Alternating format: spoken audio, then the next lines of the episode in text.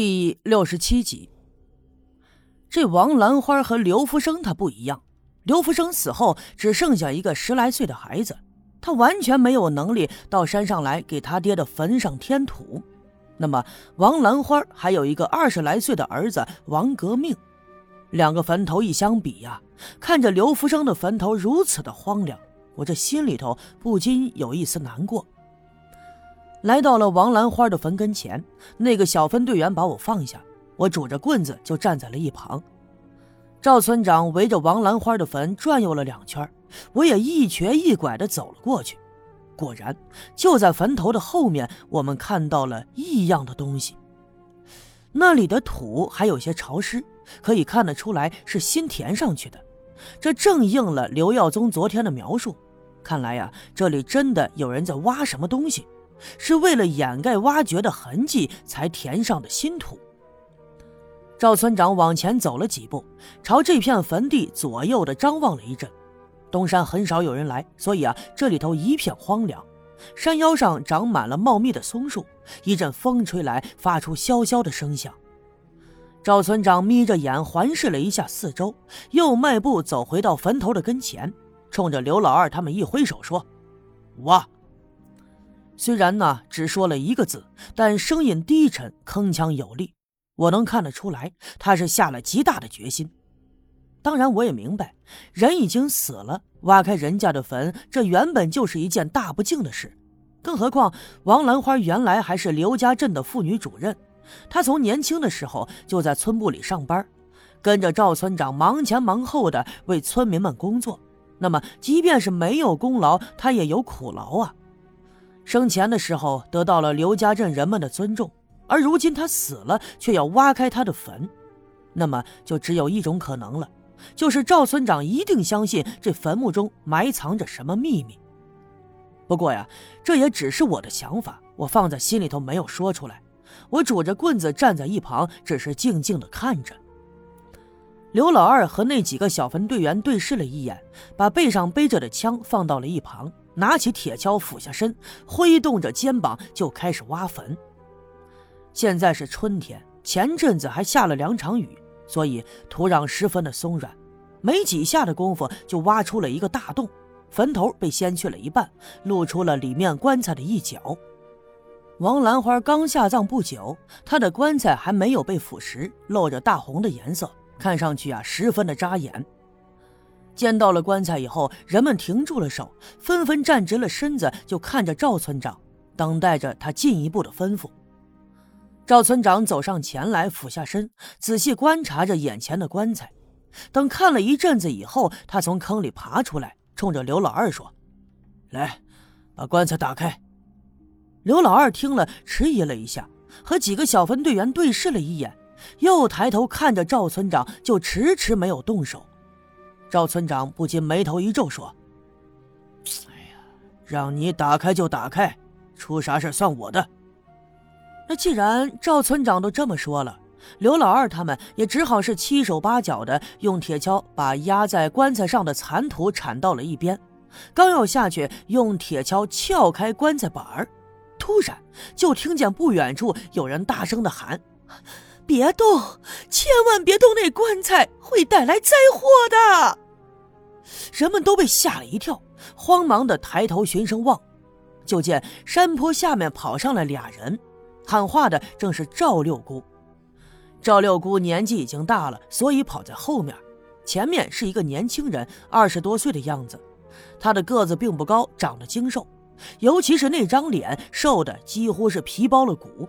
怎么看呢？怎么像一个皮肉包裹着的骷髅头？如果在晚上遇见，那那那那能活活把人吓死。这正是王兰花的儿子王革命。王革命一边往坟头这边跑，一边呜里哇啦的哭着，两只手还来回的挥舞，跟头把式的就扑到了坟坑的旁边，扑通一声跳了下去，一下子就伏在了棺材盖上。这个时候，赵六姑也跟了上来。他眉头紧皱，冲着赵村长一挥手。刚才呀，他跑得太快了，他大口大口地喘着粗气。刘老二见了，赶紧冲上去把他娘扶住，问道：“哎娘，你咋来了？”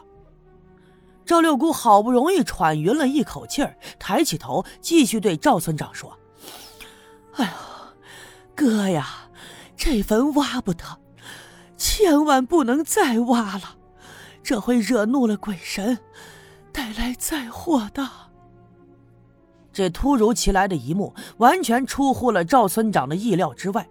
他眉头紧皱，看上去十分的不耐烦，对赵六姑说：“你来干啥？”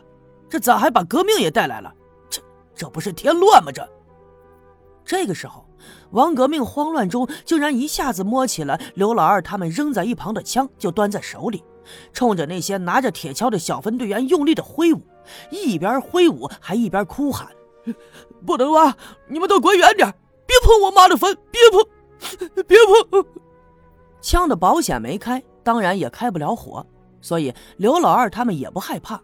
但看他如此激动的样子，也没别的法子，只好纷纷的往后退。赵村长气的是直跺脚，但也没别的办法。毕竟王革命是王兰花的儿子，他在中间拦着，那谁也没办法硬挖呀。我站在一旁，把这一切都看在眼里，拄着棍子往前走了两步，靠近王革命，对他说：“革命兄弟，你你听我说啊。”王革命见我拄着棍子，他知道我腿上有伤，并且我不是小分队的，手里头也没拿着铁锹，他多少就放松了一些警惕。我顺势再靠近了一点。革命兄弟，你听我说啊，别激动，千万别激动，没有人要挖我兰花姑的坟，没人要挖啊，你别着急。一边说，我一边冲着他们挥了挥手，他们明白我的意思，又往后退了几步。王革命的情绪这才安稳了一些。我继续冲他说：“没人要挖我兰花姑的坟，你是误会了。昨天刘耀宗上山的时候，我看见兰花姑的坟被山上的野兽给刨了一洞。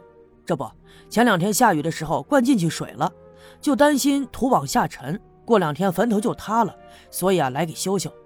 你误会了，没人挖坟。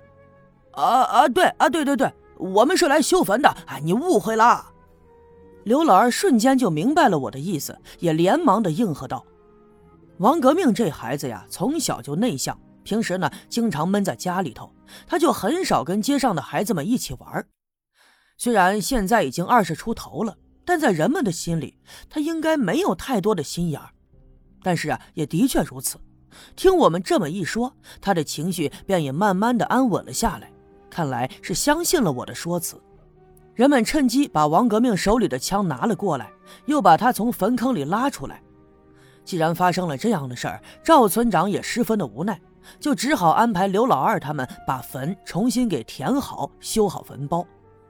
人们稀里哗啦的忙活了一阵子，终于把这座坟重新的修好，这才拉着王革命一个小分队员背着我，刘老二搀扶着他娘赵六姑，大家呼呼啦啦的顺着来时的路下山去了。小分队长把王革命送回了家，刘老二搀着他娘进了村部的上屋赵村长的办公室。那么我也跟着进去，坐在了一把椅子上。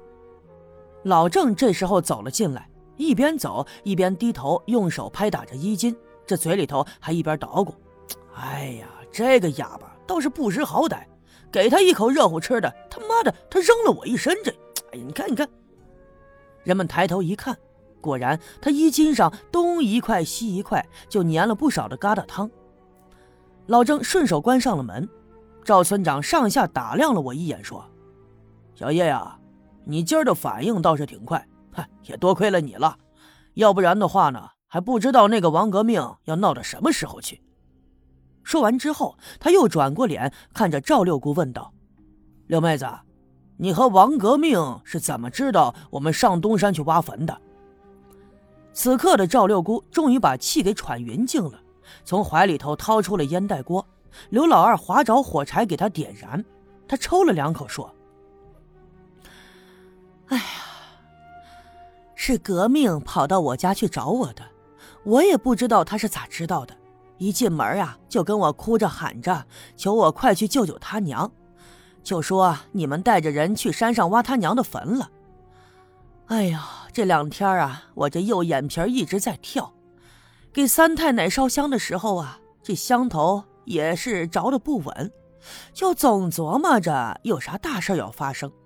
听说你们挖坟，我心里就知道不好，就跟着他跑上山来了。老哥，这不管多大的事儿，也总不能挖人家的坟呐。